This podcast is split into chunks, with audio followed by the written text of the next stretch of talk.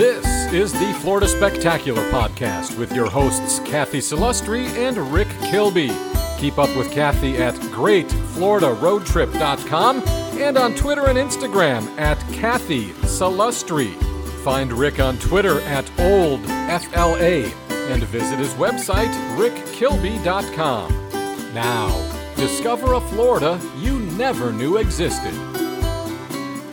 Hello, everyone, and welcome back to this week's episode of the Florida Spectacular. How are you doing today, Rick?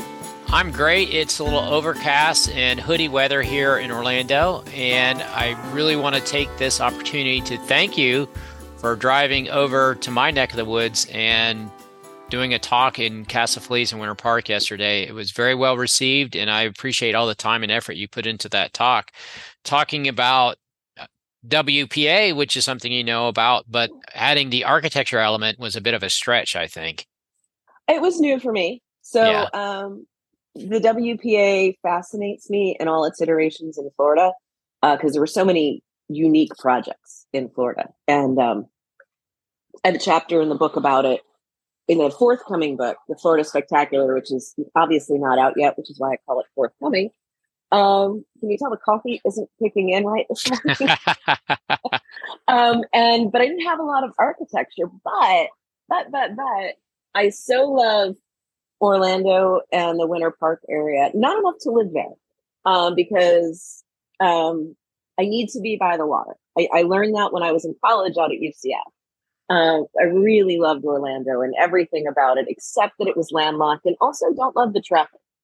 Um, but coming back out to Winter Park last week was so, so phenomenal for me because the first non dormitory place that I lived that was not my parents' home was in Winter Park. So I was able to uh, get there early, have a really nice dinner on uh, Park Park, and then take a little walk and look at where I used to live. And I've been trying to figure out without emailing them how much the apartments go for now but um, I pretty sure more than the four hundred and fifty dollars I paid, which honestly was probably too much in the early nineties. It was um, charming. Let's put it that way. It was a very charming place. It reminded me a lot of. Um, you ever see Barefoot in the Park?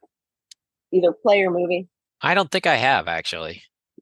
Really? So it's a Neil Simon script, and uh, it's what is it, Jane Fonda and Robert Redford, and they are newlyweds, and they move into this six floor walk up apartment, and it just, um, I, I can't explain it other than to say it was the kind of place that realtors would only describe as quaint and charming, you know, oozing charm, and uh, this apartment in the early '90s oozed charm. Um, it was uh, very, very quaint. And I don't think 21 year old or 22 year old Cathy was prepared to deal with a quaint apartment. I didn't handle maintenance issues well. I wanted things fixed now. I wanted it to work. And that's just not how um, that property worked. But it was a lovely place to live. I loved being able to you walk outside my door and take a two block stroll and be in the heart of downtown Winter Park. And I don't, I think it's quite the same, but it still has a definite type of charm. I feel like the downtown has gotten fancier. Yeah, I think it's. I think it's gotten more upscale. Uh, it's interesting because the it and like anything, it has kind of different phases. For a while there, there was a new development on 1792, which I believe is not Mills. It's Orlando Avenue, I think, in Winter Park. It called uh, the Winter Park Village, near where the Winter Park Mall used to be. And it kind of siphoned away a lot of the traffic from Park Avenue.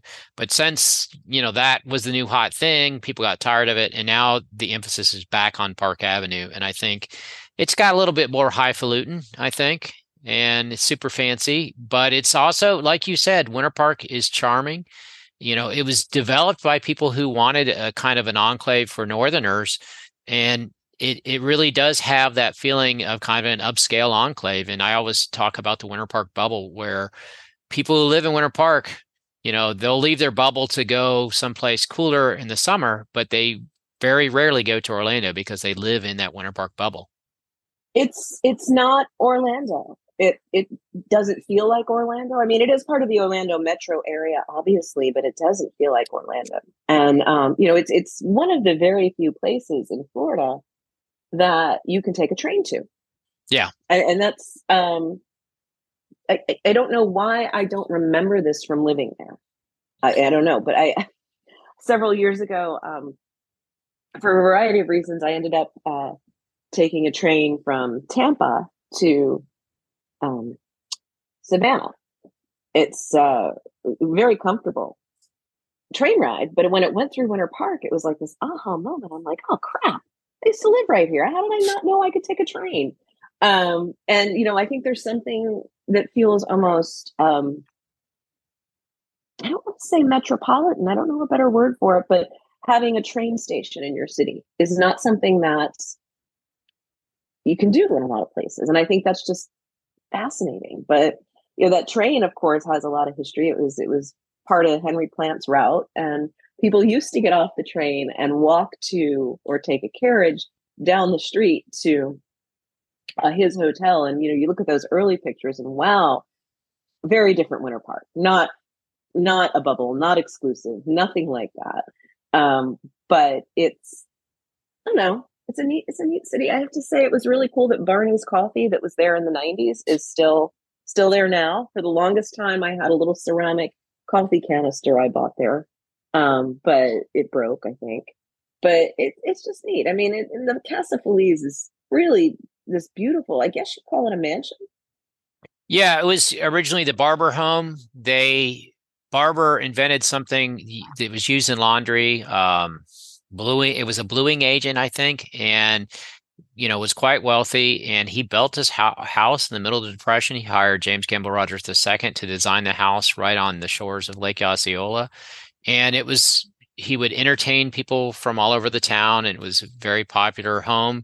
It was probably the signature work of of James Gamble Rogers II, who is you know known kind of as the godfather of architecture in Winter Park, and somebody was trying to knock it down in there right around the uh, early 2000 2001 and there was an outcry by the citizens because the house was so beloved that they actually saved the house they moved it uh, close to the Winter Park uh, golf course and saved it and the only part that really had been knocked down was uh, we call it the carriage house so that had to be rebuilt but the house was intact it actually has a basement and it is owned by the city of Winter Park and run by a nonprofit, the Friends of Casa Feliz.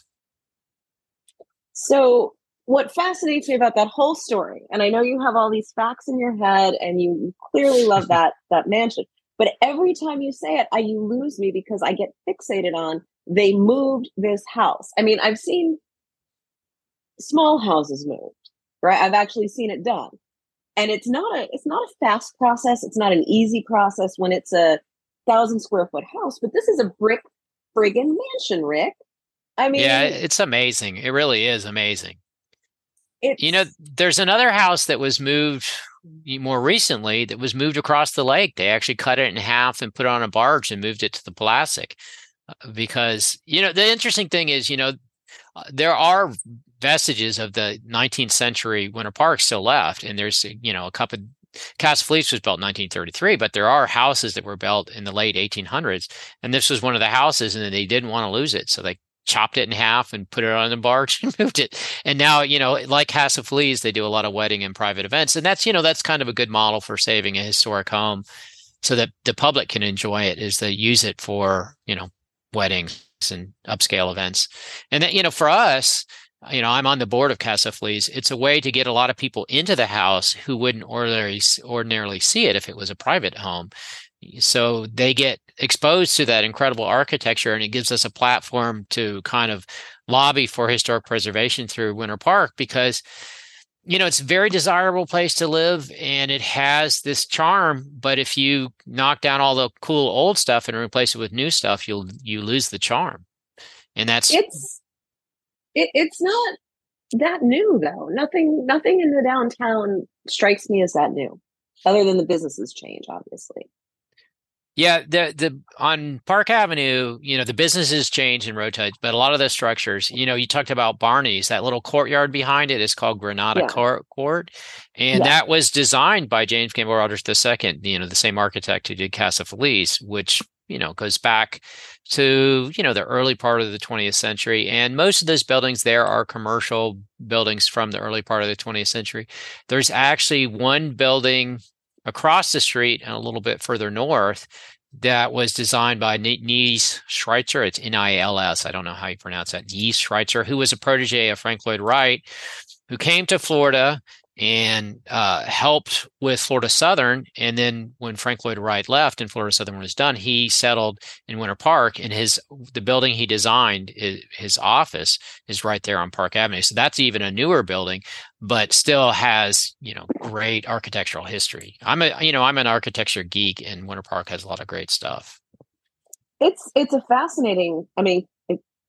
Just a fascinating place to visit. I love looking at the sites. I love that um, some things have changed, but some things have not. It was it was really charming. So the name of my apartments, my first apartment is called El Cortez, mm-hmm. and um, so I walked up. I want to, yeah, I want to go inside. They're all um, all the apartments are accessible through interior hallways, and I didn't want to go in, but I looked, went to the mailboxes, which are still there, unchanged. Um, and there's a sign up that says, um, "This is a historic historic property. All grills prohibited on property." And I'm thinking, I had no idea this was considered historic. Um, so I'm, I'm going to try and figure out what makes that historic exactly. Um, but I had a really good time um, looking at the things, as you say. But also, I have to tell you, I am in love with that little Turkish restaurant. and now I found out they have two more. I think it's pronounced Bosphorous. I know yes. that's a city also, but yeah. I had stuffed cabbage and it was it's just incredible. It was really good. So I, I wish that I had had time to have another meal somewhere else, but I didn't. Um, it was just it was just a really enjoyable place, and there's there's the Alfond. Have you are you aware of the special arrangement with the Alfond? What its deal is?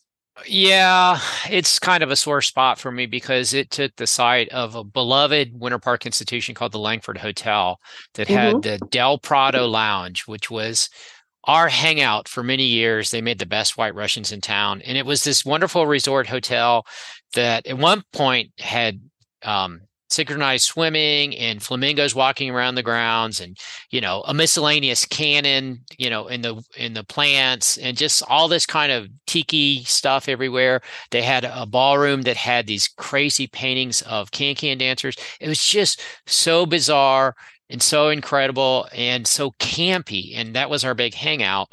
Well, yeah, they- well, let's stop for a second because I'm remembering this from the 90s. I oh, just oh, good. remember it being a very posh place, though.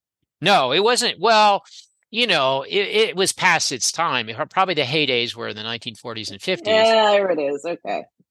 And I love places like that because they're kind of timeless. So the last weekend it was open, it was great because they showed the creature from the Black Lagoon outdoors above the pool while they had synchronized swimmers in the pool. It was I was in heaven. Okay. And, and my favorite garage band played and it was it was amazing. But that's the kind of vibe. They would have karaoke and just the craziest people would come out and sing and it was just it was a scene, you know, it was a scene. So they tore that down you know the Langford was kind it was an institution and then the Rollins built the Alfond Inn which is now a hoity-toity hotel with a very nice restaurant and an incredible art collection.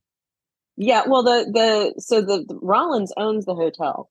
So the hotel as I understand it is kind of run as a nonprofit and the money that the pro the, the proceeds, you know, any anything that it nets goes for scholarships for students. Oh, I didn't know that. Yeah, it's it's not cheap to stay for sure. No, I've stayed there um, on a press trip, and it's a wonderful, wonderful place to stay. Very comfortable. And what's really neat to me about it is that the whole hotel is kind of a art museum because they um, they curate it. They curate that art in the hotel, and that's that's what I think is so neat about it is that they use uh, damn it, the name of the um museum is escaping me. Well, it used um, to be called the Cornell, but now it's just called Cornell, the Rollins. Yeah. It's called the Rollins Art Museum. They've rebranded it, and oh, okay. It it is kind of uh, made great strides. Actually, I think they're building a new facility to t- to fill the void left by OMA with their recent problems. OMA is trying to come back, but Rollins took this as an opportunity for growth. And gosh, they get some great shows in there. They actually had a real Basquiat and not fake ones and mm. took full advantage of marketing that. I mean, we may have talked about that in an early show, but the, if you get a chance to stroll the Rollins campus, which I recommend, you should definitely go to the art museum. Yeah, well, or go to the Alfond Inn because they actually yeah. rotate the collection with the museum. Yeah, it's it's so, brilliant. So it's not always the same art, and that's what's really cool. Um, they had a plensa there one time at the on the grounds, and I just thought that was it's just really um, a neat way to integrate the college and the community. And Rollins is Rollins is neat. I mean, Mr. Rogers went there. Yeah, they have a new statue dedicated to Mr. Rogers uh, on the campus. They have a Mr. Rogers walking tour. They do. And, and one of my my favorite things on campus to do is they have this walk of fame and basically you know they have like little pavers with people's names on it but sometimes people would donate like little stones you know so there's like you know mary bethune mary bethune cookman i mean mary mcleod bethune was given an honorary degree there back in the 1930s i think where it was a big deal to give an honorary doctorate to a person of color who was a, a woman and that was very groundbreaking and so i think she has a stone and all these famous people have stones and it's kind of in this curved walk that you can walk around and, and look at all the people and see their connections. A lot of times they were there when they were added to the walk of fame and it's a lot of fun. It's it's you know people um some people think oh it's a small liberal arts school and i think sometimes it gets uh in some circles might be a little denigrated for that, but it's a really very um, enmeshed in the community. Yeah, and it's it's, it's a neat neat place, um, and I like that they keep it kind of open.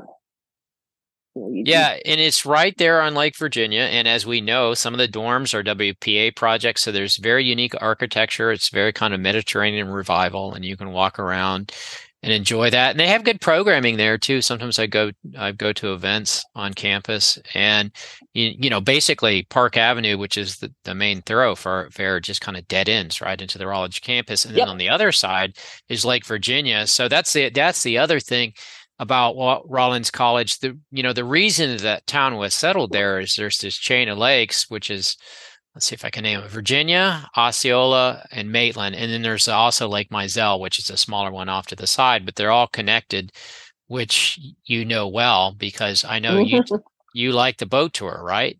No, I do not. You don't like um, the boat tour? No, I got into an argument with the boat captain. Um, so you know, never, never, ever be on any type of tour with a historian. It's bad. so um, I the whole time I lived in Winter Park, I never went on the boat tour. I would always say, "Oh, scenic boat tour," because that that's what it's called. But the signs are all over scenic boat tour. So I went back. I was writing a travel piece about it a few years ago. It was when I was at the Alfond, and um, I went back and they um, said, "Let's go on the scenic boat tour." And the time I was researching um, my chapter on Henry Plant and Henry Flagler, and Henry Plant, of course, had um, a hotel, an inn, a, a grand hotel there and I was trying to figure out where it was. Obviously, it's gone. Um, so we're on the boat tour, and I keep waiting for the boat captain to mention it. And this is something my husband knows well, right? Like, so I can be on a tour, and if there's things I expect the tour guide to talk about it, I become increasingly apoplectic as they do not. And so finally, I I asked the captain, and I said, "Where was Henry Plant's hotel in relation to these lakes?" And he told me in no uncertain terms that Henry Plant never had a hotel in Winter Park and was a little mansplaining about it. And I did not really react to that very well. Um, so, um, yeah, it's not my favorite thing. The boat ride is a little bumpy, and uh, the boat captain didn't know as much as he thought he did. Um, but but but the wonderful librarians at the Winter Park Public Library um, sat with me and we chased it down and figured out where Henry Plant's hotel was. So they made up for the boat captain.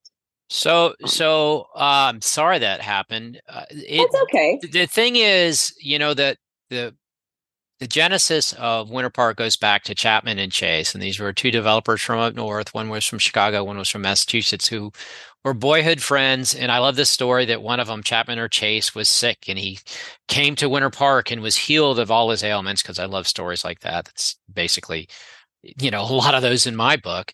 Uh, but they they developed it and they they were the ones who built the hotel. It, you know it was not built as a plant hotel. You know there were other investors who built it. It was built by the people who actually worked on the hotel ponce de leon in st augustine and it was in operation for about five years before it became part of the plant chain and then i think plant ran it as part of his chain for 11 years and hmm. then there was a small fire and then there was a big fire and the thing burned down i think in 1912 so it was part of the plant system but most people in winter park don't really consider it a plant hotel because they put all the credit on you know the birth of the town on those two guys chapman and chase. And so they don't want to really you know share the the limelight with with henry plant. And i don't think you know plant's were better known for you know his larger hotels like on the gulf coast. And this was just you know, one along the railroad, you know, and there was a there was a separate spur from his called the um, we call it the Dinky Railroad because it, it was small. Maybe it had a smaller gauge, and it used to be known for getting stuck in the sand and falling over and all this kind of stuff. And it went between Orlando and Winter Park. And I think you could maybe take the Dinky Line Railroad from Plant Station, which was the Southern South Florida Railroad, to the the Seminole Hotel, which was Plant's Hotel. Um, but gosh, there's so much there with Henry Plant, Plant and Henry Flagler. They probably each deserve their own shows. Their own what? Their own podcasts. Yeah. Well, they they um well, their own podcast. I mean, maybe an episode on this podcast. I yeah, that's what I mean. So. Yeah, that's oh, what I mean. Okay. That's what I mean. don't don't don't don't don't tell people. Don't give people good podcast ideas. Save them for us. No, I mean, so it may not be significant in the history of Winter Park, but the hotel has a larger significance insofar as Henry Plant and his expansion across Florida and the railroad. So, I mean, just to say no, there was never a Plant hotel was a little wrong. Yeah, um, he was he was he's speaking from ignorance for sure. But be, despite that, I love the boat tour because you go through these canals that are, you know, almost about the width of the boat, and you have sometimes there's other boats coming, and you have to kind of navigate around them. You know, they point out who used to own this house and who used to own this house, and they they do teach, even though it's not entirely accurate, in some of the history. And they're they are be very beautiful lakes, and it's a fun afternoon and it's right off of that downtown area and i think it's one of the it's one of the you know the the attractions of winter park i think even though their history is not you know that's a hard thing you know because when you do local history, a lot of times people are going to repeat things that aren't necessarily accurate. You know. No, um, I I am aware. I I was crew on boats here in the Tampa Bay area, and they're all tip based boats. And um, I heard some stories that I knew not to be true that were repeated up and down the marina because you're working for tips. And in one of the most awkward moments, there was a story we told, and um, my husband was the captain. We weren't married yet, but we were living together. And when I, I started crewing one day a week because I needed somebody and I liked the money. And I he, he said, We go out on a trip because you didn't tell the story about this. I'm like, Well, I'm not going to. He's like, That's why. We get we, we make good tips off that. I'm like, Well, it's not true he's like, Well, can you find out what is true about it and tell that story? I mean, he's not going to argue with me about the history. And so I did, and it was fascinating, but um, it was kind of like swimming upstream because you've got these these local lore. You know, these stories are local lore. And people sometimes don't want to hear the truth because they have their beloved story that that tells their version of history. So I, I get it. And I will say that if you don't want to go on the boat ride for history, which is probably most people out there, and you want to see really nice houses and go through the canals, which were uh, worked on by the WPA. It's it's a beautiful experience in that respect. I will say in the heat of summer is not the best time to go because the no. boats don't move terribly fast. No, it's hot. It's really hot. And you will get sunburned. But if you do have your own watercraft like kayak or stand up paddleboard, there is a place you can put in and go, uh, you know, through the the canals and see those lakes yourself. And the best place is what the local is called Dinky Dock from that Dinky Railroad used to go right there. And it probably has a name other than Dinky. No, it may be called Dinky Dot, And it's kind of like the edge of Rollins campus. And, you know, there's a place where people put, put in, there's a small parking lot. So you got to get there early to get it. But if you'd like to experience those lakes, and there is actually an island in one of those lakes that you know has no development on it, you can take your kayak or stand up paddleboard there and just you know hang out for a while. But it's a great way to get on the water, and um, Dinky Dock is something we should have in the show notes. Actually, yeah, Dinky Dock Park is what I'm seeing. So yeah. you are correct. That is the name. I also, before we go, I want to just give a shout out to one other thing that's really pretty incredible is the Polasek Museum. Yes, yes, it is because worth seeing it is um, as far as i can tell that's the closest you're going to get on the grounds of the Polasek to where the Seminole Inn was.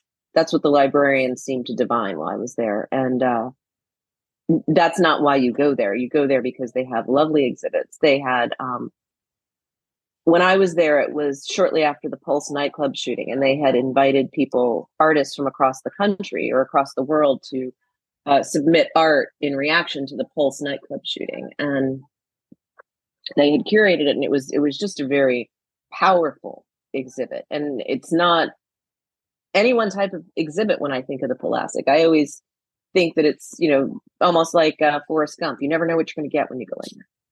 Yeah Polasek, Albin Polasek was a well-known sculptor uh, i think in the early part of the 20th century. He one of his best known sculpt- sculptures is one of Woodrow Wilson that he did. And his work was, he was very popular. I think he was from the Czech Republic or someplace in Eastern Europe. And he settled in Winter Park. So they have his studio there, which I think is a wonderful space. It's very eclectic, you know, stuff everywhere. I love places like that. And they have a lot of his work on display throughout the gardens. So you can see his sculpture. There's actually one of his uh, his fountains uh, with a sculpture in it is right there at City Hall in, off of Park Avenue. But he was very much revered. He was in a wheelchair towards the end of his life, and he still cranked out the work. And it's a right there off of Aloma.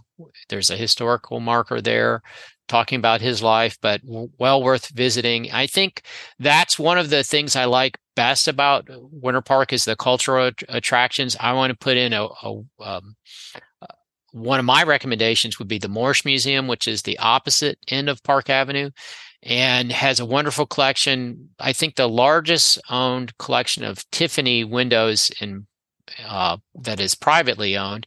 It's a it's a private museum and it's spectacular. And they actually recreated a chapel that was at one of the Chicago expositions that is amazing. You know, it's got these incredible huge chandeliers that light up and it's a great experience and my wife loves the gift shop have you been to the Morse No, no. I knew you were going to ask me that, and I feel like a bad former Winter Park resident. Um, it's not my cup of tea, but I know that that is a uh, very popular museum, um, and I know that people people flock to it. So yes, I I know the whole time I lived there, I never went in my defense, I was 22. I was broke. I was going to school. I was working for whatever reason at Walt Disney World. Why I chose to work an hour away from where I lived, I'll never know. Um, but I didn't, didn't have a lot of time. And one more question before we close it up. Um, before the pandemic, there was a market, a Saturday market in Winter Park. Does that still happen? Yeah, Winter Park Farmers Market. It's right there by the train tracks. They also share the building with the little park, little Winter Park History Museum that has, yes. you know, nice exhibits. It's still there. It's still very popular. Uh, kind of an institution. You still have to buy Park. tokens to buy things. I don't know. It's been a last time I went. I don't believe you had to do that. I, I don't recall doing that at all. I don't go very often because one, there's a lot of traffic and there's there's farmers no market that are that are um, closer. Oh, but it is also this weekend.